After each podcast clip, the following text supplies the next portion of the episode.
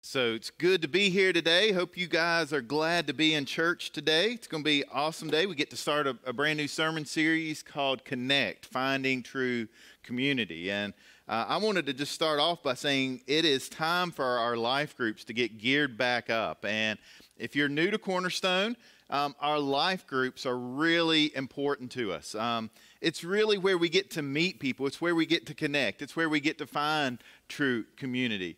Um, and it, it, it's great coming to Sunday morning. It's, it's encouraging. We got good coffee. You'll hear from the Word. We've got a good time of worship and celebration. But there's something about just meeting together during the week to, to open up the Word, to pray, to laugh, to talk, to share, to encourage each other. And that's really what our life groups are about. I wanted to share. Uh, we've got 10 different life groups starting up over the next really month. Um, so um, almost every night of the week, some here at the church, some in homes. Uh, I just wanted to read through the 10 different ones to see if any of these kind of catch your interest, right? Um, and so we have a Sunday night study on spiritual warfare that's going to be meeting at Lou and Cynthia's house. And Lou and Cynthia, y'all can kind of raise your hand back there. We've got a Monday night group at the Waller's house on uh, the book by Louis Giglio, Don't Give the Enemy a Seat at Your Table. Um, We've got a Monday night study here at the church on walking with Jesus, reflections kind of from the Holy Land, and Jennifer and I will be leading that. We've got a ladies' Tuesday night book study um, that's going to be going through the Sermon on the Mount.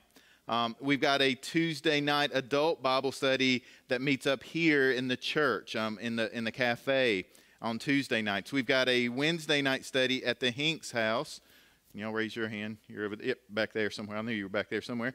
Um, and uh, with uh, the Hinks and the Pinkneys helping lead that together on the book Living Life Backwards. Uh, we've got a Wednesday night men's study group here at the church. We've got a lady, ladies Thursday morning study on the book uh, Find Your People by Jennie Allen. We've got a Friday morning men's group here at the church, and we've got a Friday night gospel centered recovery meeting here at the church. So, 10 different groups um, man, uh, lots of lots of ways you can get involved. And out of all of those, I know there's at least one of those that fits your schedule and is interesting to you. So here's how you sign up. You can go online to our website. You can download the Church Center app. Uh, do that. If you're not technology savvy at all, that's all right. Just take out one of those communication cards in the seat back in front of you um, and just write, hey, I want to sign up for a life group and try to get give us an idea of which one you're interested in. Um, and we'll contact you and get you get you hooked up with that group. So uh, they some start next week, um, uh, uh, not this week, but the following after Labor Day. Uh, some start uh, a few weeks after that, um, but they're all starting within the next month. So. Um, and some meet every week, some meet every other week, so different meeting schedules too. But I just wanted to share a little bit about that with you today. So, we are in this brand new sermon series, and um, friendships are important.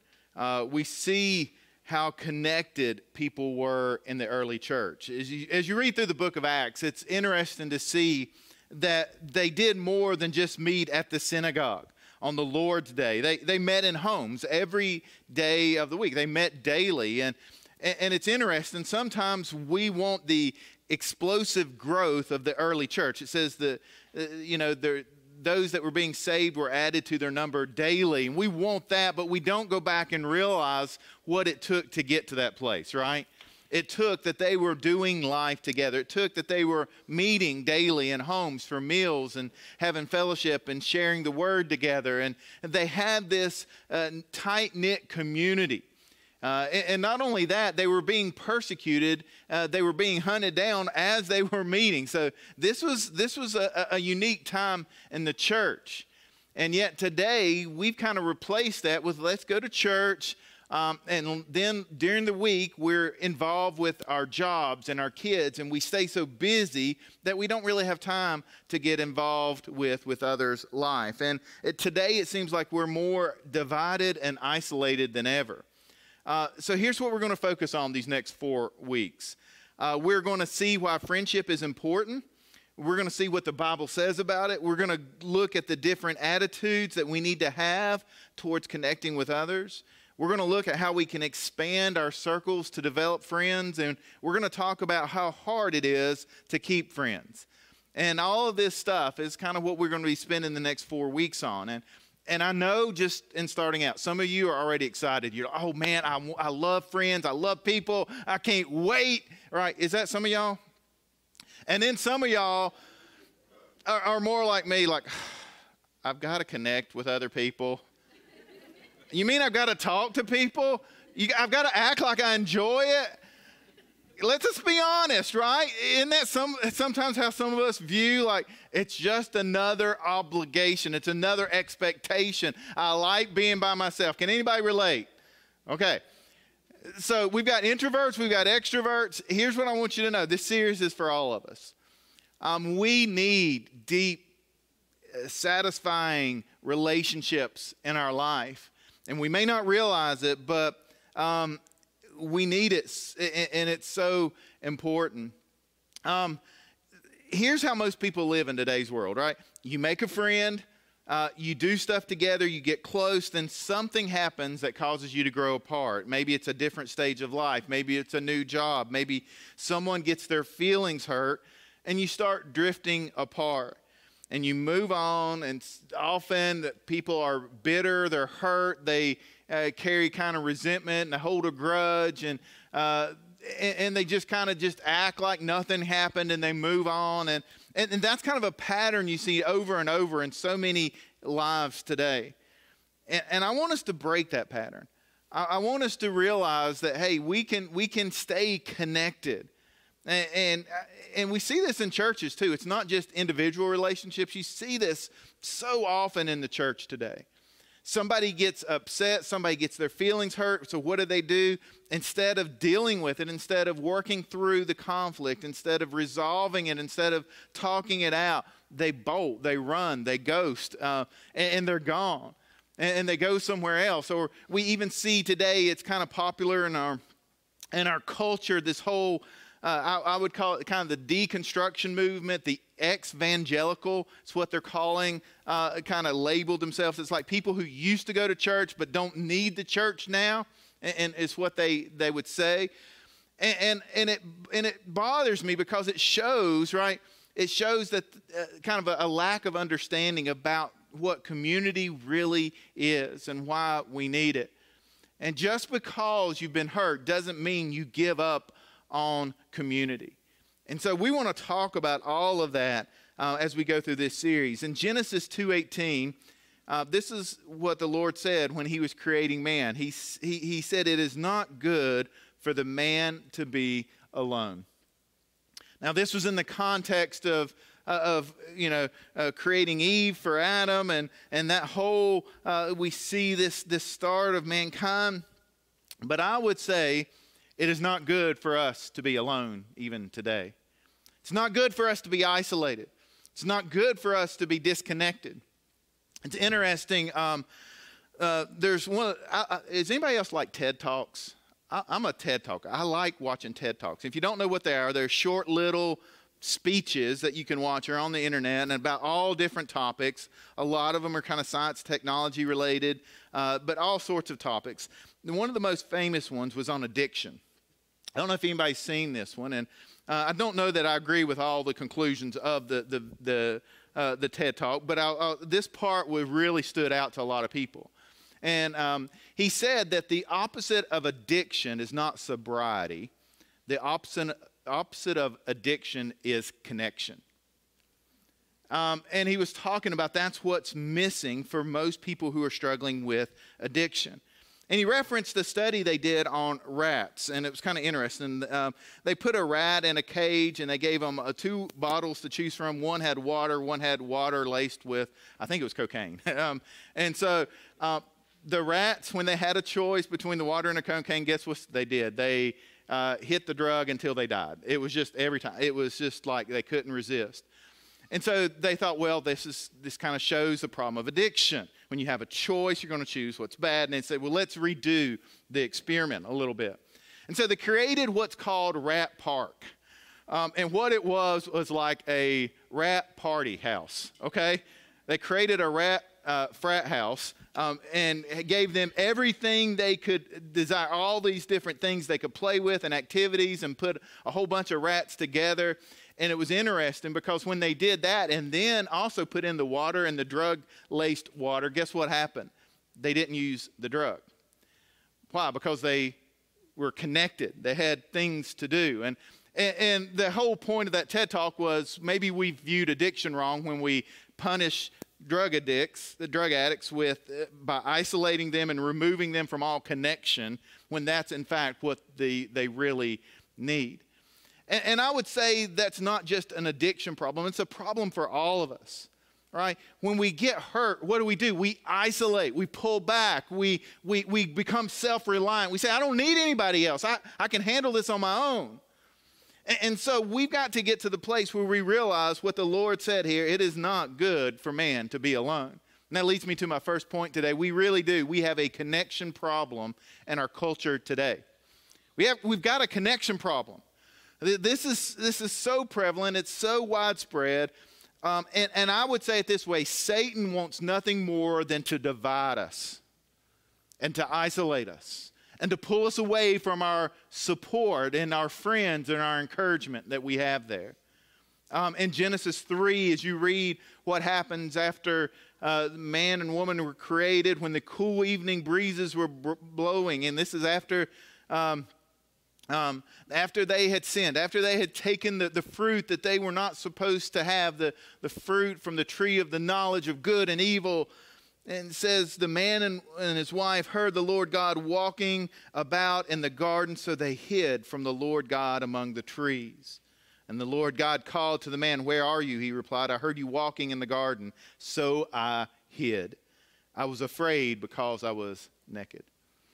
So here we see shame. Here we see uh, we see the, the running and hiding and the escaping our problems.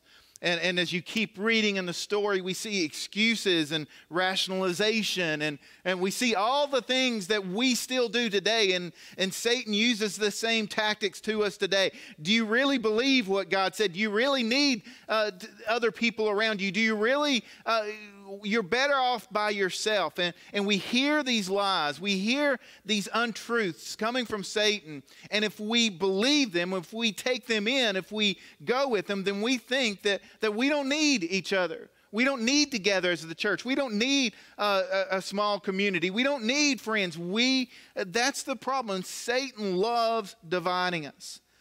Um, do you realize how separated we are today? We're separated because of generations. A lot of generations arguing back and forth, and one generation mad at another generation. We're, we're separated politically more than ever before. We're, we're separated racially, socioeconomically, uh, urban versus rural, right?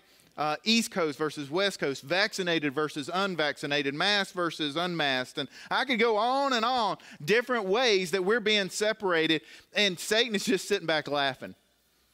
He's just, he's like, he's just standing back and saying, I love it because everyone is mad at each other, everybody is on their own. And he knows that when we're isolated, when we're separated, that we're not going to be effective.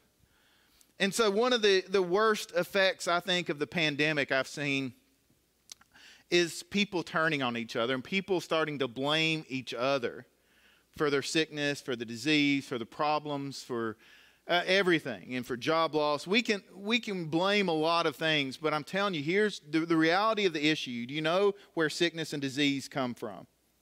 It comes from sin. It comes from the brokenness that happened when Adam and Eve sinned. And so we can get mad and try to assign blame somewhere, and yet Satan's just, again, he's just laughing at us because he's behind all of this. And we've got to realize that and, and quit blaming each other and quit being separated and isolated. We need connection. We're on the same team. We need friends. We need each other. Now, I read this. It says, Friendship is vital. It's not simply a casual acquaintance, but a strong, deep connection between two individuals who are bound together in such a way that affects every aspect of their involvement in society. It's kind of the dictionary, the encyclopedia definition of friendship, right? That, that we're bound together in a way that affects everything about us. Proverbs 18, there's a lot about friends in Proverbs. And Proverbs 18 24 says, One who has unreliable friends soon comes to ruin, but there is a friend who sticks closer to uh, closer than a brother. And, and so I, I would just say, do, do, you, do you have friends? Uh, it, it's, you know, do you really have friends that you can count on? Do you really have people there that you can call in the, in the middle of the night? Do you have somebody that you can put down as your emergency contact? Do you have that type of friend? You know, I think we've been, uh, in some ways, I think social media has contributed to this problem because we look online and we like, we got, we've got a lot of friends. We've got, and, and I've told you before, but Jennifer always makes fun. She's like, she, you've got a whole lot of fake friends. That's what she keeps telling me. They're not real. And she's like, do you really know that person? I'm like, I, I know them from Facebook. I never met them before, right? It's not somebody I could call or I could count on, but it's Facebook tells me they're my friend. That's how we, we kind of go through life now. It's those people, yeah, they're my friend. Well, do you know their phone number?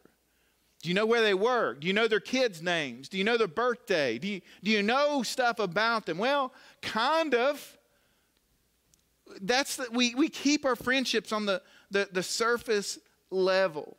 We, we don't let people close enough to, keep, to see our struggles. I'm, I'm reading a book now, and I was reading it this week by a guy named John Delony, and uh, I ran across this quote. He said, Here are some uncomfortable truths we have virtually unlimited connectivity and access to everything and everyone.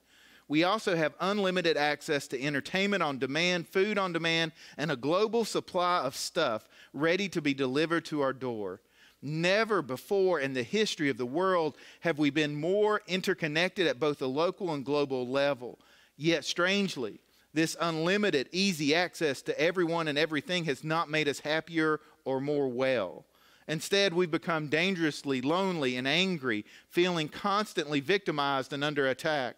We no longer spend time together or discuss ideas. We click and post and lob sound bites at one another. We listen to idiotic influencers and ignore experts. Some experts sell out for financial gain. We overeat, overconsume, overavoid, and otherwise chase our tails. That's um that's like um pretty direct, right? But isn't it the truth when we look at our world today? We're, we're escaping. We're running away. We're, we're, we're, we're, listening to all this craziness from the world from all different directions, and we're not letting the Bible influence us and direct us and guide us. And, and so this is, uh, we're still running, we're still hiding, we're still making excuses, just like what happened in the garden. So, my question is if our way of life is not working, are we willing to do something else? We've all heard the, the, the, quote attributed to Albert Einstein that insanity is doing the same thing over and over, expecting different results. I think that's where we're at right now. We're doing the same thing over and over and over and over again, and we expect different results. So that kind of leads me then, if we want to develop close friends, my next point, you've got to do life together. You've got to do life together. There's no other, there's no shortcuts here. We're in this instant society where we want instant results. There's no shortcut, but we've got to do life together to have close friends. And if you're here today and say, "Oh, I don't really have close friends," and I would say this is uh, this is a problem for men and women, but more especially, I think men struggle with this, right? because we don't, again, we're independent. We, we think we don't need anybody. I, I want us to look um, to see how Jesus modeled this for us. I, I want you to see the start of something pretty incredible. It's in Luke chapter 5. And this is the story of Luke, uh, of Jesus calling his disciples as recorded by Luke. He says, One day, as Jesus was preaching on the shore of the Sea of Galilee, Great crowds pressed in on him to listen to the word of God. He noticed two empty boats at the water's edge, for the fishermen had left them and were washing their nets. Stepping into one of the boats, Jesus asked Simon, its owner, to push it out into the water. So he sat in the boat and taught the crowds from there. When he had finished speaking, he said to Simon, No, go out where it is deeper and let down your nets to catch some fish. Master, Simon replied, We worked hard all last night. We didn't catch a thing, but if you say so, I'll let the nets down again. And this time their nets were so full of fish they began to tear, and a shout for help brought their partners in the other boat, and soon both boats were filled with fish and on the verge of sinking. When Simon Peter realized what had happened, he fell to his knees before Jesus and said, Oh Lord, please leave me because I'm a sinful man. For he was awestruck by the number of fish they had caught, as were the others with him. His partners, James and John, the sons of Zebedee, were also amazed. Jesus replied to Simon, Don't be afraid. From now on, you'll be fishing for people. And as soon as they landed, they left everything and they followed Jesus the story here that happened in Capernaum, right? Right as Jesus was starting his ministry. I think sometimes mistakenly think like Jesus just walks up, never seen these guys before, and like all of a sudden, okay, guys, let's follow me. And they're like, okay, sure. And there's a little more that's happening here. As you read the, the, the Gospel of John, you see that they had already interacted, they already knew each other. Um, we see they had already been around Jesus at the baptism of John at the wedding in Cana of Galilee and, and in Judea. You can read all about this in John 1 through 4. And this was all before he called them to follow him. But now Jesus is calling them to be his followers. He's giving them a new identity, he's giving them a new mission, he's giving them a new, new way of life. And he was intentional about calling them. He, he, he knew that there was only so much you could do from the outside looking in. But he knew if they were going to change the world, they needed to do life together. And he was inviting them to, to be his disciples. And when you're a disciple, it really changes everything about the way you live. It changes how you interact. It changes where you live. It changes where you stay. It changes how you think. And, and that's what we see right here. They, they left their nets, they, they followed after him. And what's interesting is these three that he called, Peter, James, and John, right? Uh, what we see um, is they were present for some of the stuff the other disciples didn't get to see. They were there. He brought only those three along when he went to Jairus' house to, to, to raise Jairus' daughter from the dead. Um, he went up on the mountain for the transfiguration. Who was there with him? Peter, James, and John. These were the three that he was closest with. Now we see as Jesus' ministry go uh, kind of happens that there was a crowd gathered around listening. And then we see that there were more people that kind of got serious. He sent out 72 uh, to do ministry. Uh, to, and then uh, he had the 12 disciples. But these three, Peter, James, and John, what we see about them is that they were connected to Jesus in a, in a unique way. Um, in Jennie Allen's book, which I think one of our life groups is doing, uh, she says this She says, Our social lives are marked by God given limitations of energy, time, and place. Uh, we can on, only maintain basic relationships with about, with about 150 people. And within that, we can only handle about 50 people as real acquaintances. And then she says there's kind of two inner circle, circles we can maintain a, a village of about 15 people, and our most intimate relationships are only like two to five. And that's what we see Jesus modeled for us. The exact same thing, and, and, and it's true. So think about your life. Think about who's in each of these circles, right?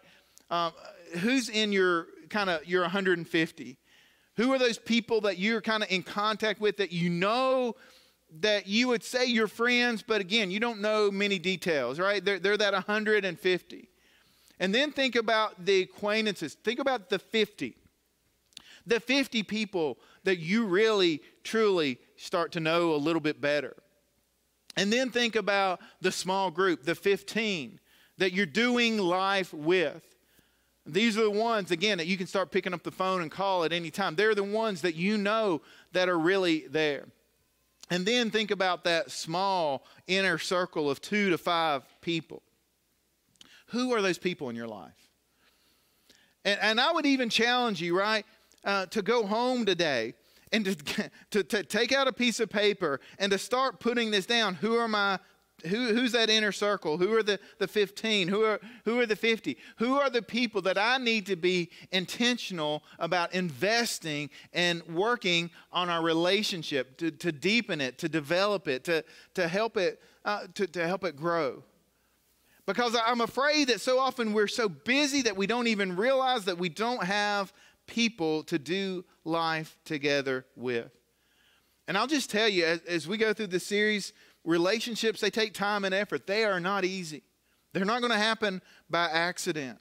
Um, in Jennie Allen's book, she talks about we need relationships that are safe, that are deep, that are protected, that are committed, that are close. And, and she goes on to describe what that looks like to, to have that shared purpose together, together, to have accountability. Do you have that person that can kind of, that can be truthful to you? That's not afraid to challenge you when you start doing something stupid? Do you have that person in your life? Right? Do you have that person that is close by? Do you have that person that is consistent? Do you have that person that is transparent with you and, and, and, truly honest? This is, this is so important. And Proverbs, another proverb that talks about friendship is Proverbs 27, verse 9. And, and it says, The heartfelt counsel of a friend is as sweet as perfume and incense. It's poetic language, but it's the, the, the truth is, right? We need people who will be heartfelt with us, that, are, that care about us, and we care about them. And that kind of leads me then uh, to, to my last point this morning that friendships require sacrifice. And I think this is, this is one of the things we're going to kind of dive a little bit deeper in each week of this series. Friendships aren't easy, right? It's costly to open up, to build friendships. Again, we like being self reliant.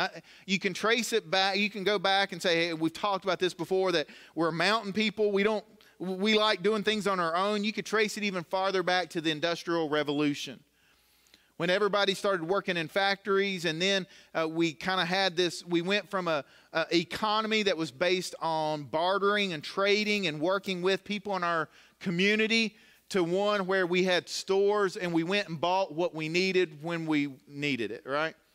And so what and you'll see this like as you travel. I know when we do ministry in nicaragua it's interesting.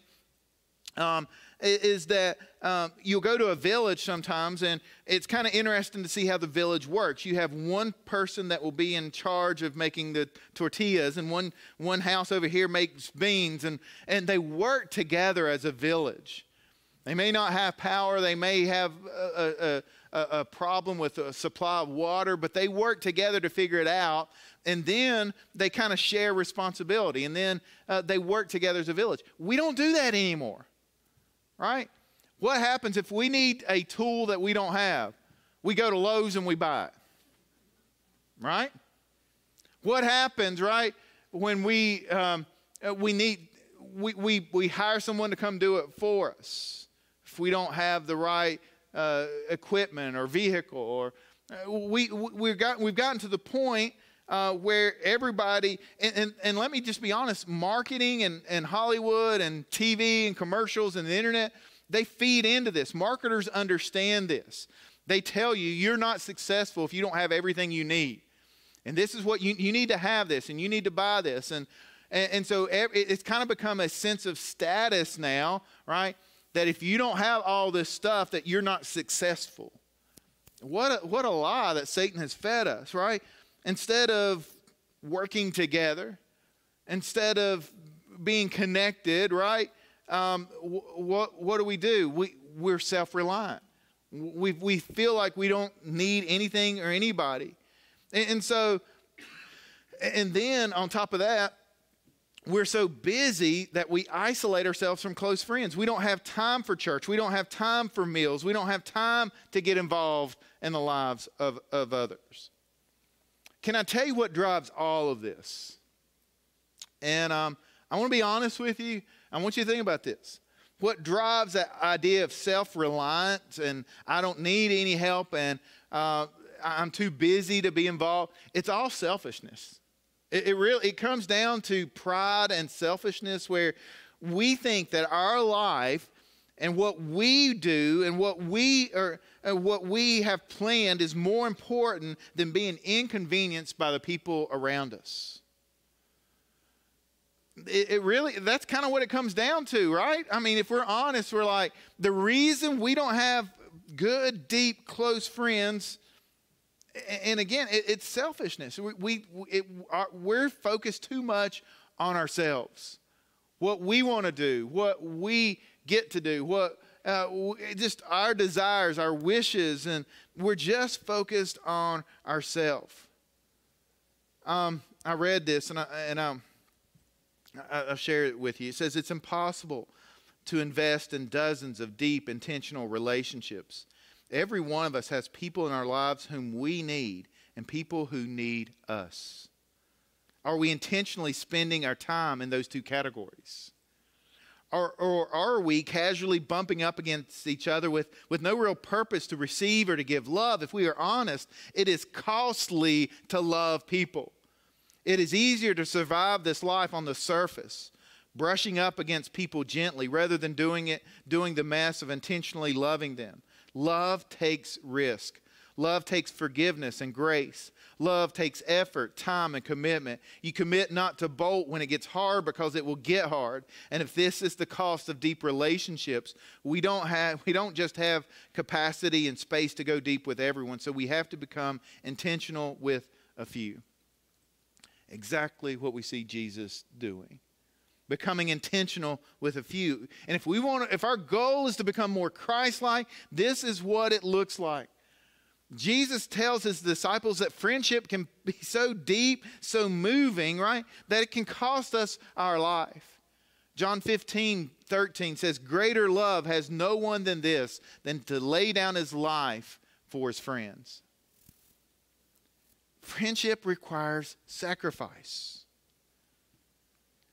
go back to what I said earlier. Who is it that you can call at 2 a.m., right? Who is that 2 a.m. friend? That, that friend you're able to call at any time, a friend that will come to your aid at moment's notice. Uh, you know, you, you'll people will say, just let me know if you need anything, but you, are they're really hard to get a hold of if you need anything, right? We all have friends like that. Let me know if you need anything, and then they, they're not going to answer your call. Um, how far do you have that 2 a.m. friend? Do you have that person that is there for you? Do you have that person that you can count on? If you break down on the side of the road, who are you going to call?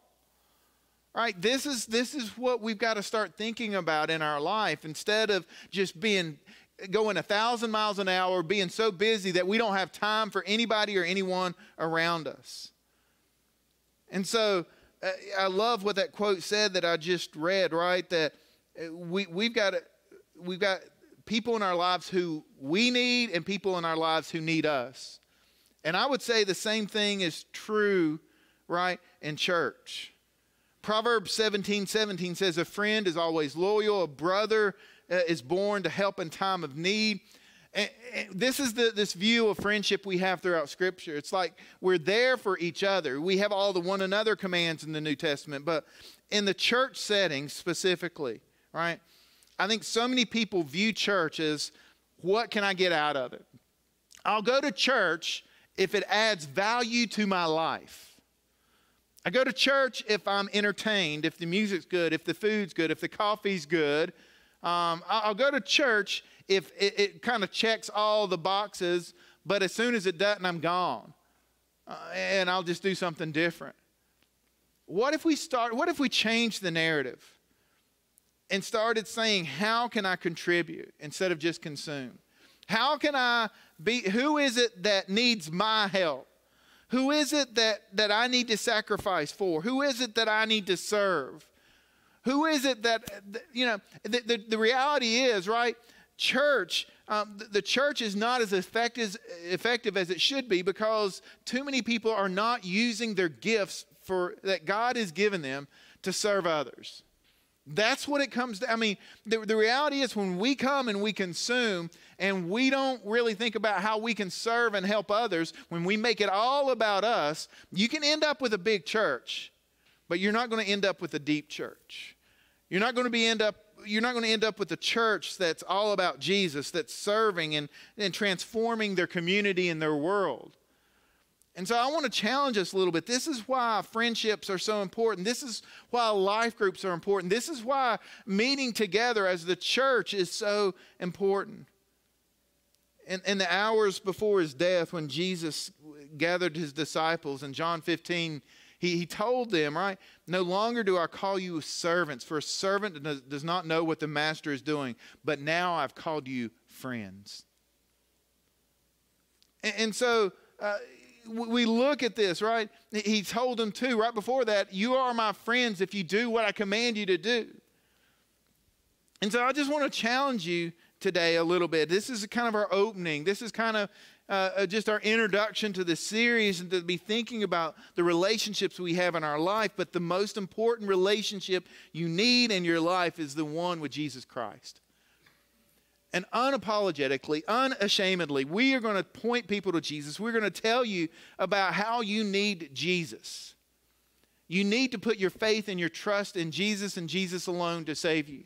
The reality is, when sin entered the world in Genesis 3, we were separated and isolated from God. And the only solution to that is for a sacrifice to be made, a sacrifice that we were unable to do on our own. And that's why Jesus came. He lived that perfect life that we were unable to live. He became that perfect Lamb of God that took away the sin of the world. He went to the cross to pay the penalty for our sin. And when we trust Him, when we believe in Him, when we follow Him, when we put our faith and our trust in Jesus to save us, He saves us. And, and we become adopted into the family of God. We're, we're, we're no longer a servant, but we're a friend. And so I, want to challenge you today. This world is tough. This world is more divided than, uh, than ever. We need Jesus and we need each other. So, my first question do, do you know Jesus? If you don't, then this is your opportunity. My second question is Do you really need each other? Or are you living like you can do life on your own? I'm going to ask the, the, the worship team to come back up and we're going to close this morning. But uh, I'm going to ask you guys just to pray with me. Would you bow your heads and would, you, uh, would we go to the Lord together in prayer this morning? Heavenly Father, today as we've talked about friendship, as we've looked at your word, as we've looked to the example of Jesus, would you help us to, to understand the importance of doing life together with others? Would you help us understand why uh, the church, the body of believers, the ones who've been called out of this world, uh, would you help us to see why we need each other? and how we can serve each other. Would you help us to realize that our life is not about ourselves, but it's about laying down our lives to follow Jesus and, and to serve others. Heavenly Father, we thank you this morning for this church and for the many ministries, for the work that's being done, for the many groups, for the many leaders. And I just pray for those that are struggling, who are feeling isolated, who are feeling alone, who are, who are struggling with addiction, with depression, with whatever it is, that they, they, they understand that the answer is connection. They understand that there are people here that are willing to, to love them and, and walk with them and help them through their struggles. Lord, help all of us realize that we really do truly need each other, and most importantly, we need you. So, right now, as we close this morning, uh, if there's anyone here, Jesus, help just move the hearts to, to respond. If there's anyone here that has not put their faith and trust in Jesus, that right now, right here, would be the time to do it. That people would be able to say, Jesus, I confess you are my Lord, you are my Savior. I want to put my trust in you. I want to follow you. Forgive me of my sin. Cleanse me, Lord. Help me to live for you. If that's you this morning, if that's your prayer, there's no magic words. It's that crying out to God uh, acknowledging your need for Him, acknowledging who He is. If that's your prayer, I want you to know Jesus heard it and He saved you. If you're watching online, you can get you can get saved wherever you're at, right here in church, online. But we want to know about it. Heavenly Father, we just thank you. It's in the name of Jesus we pray this morning. Amen.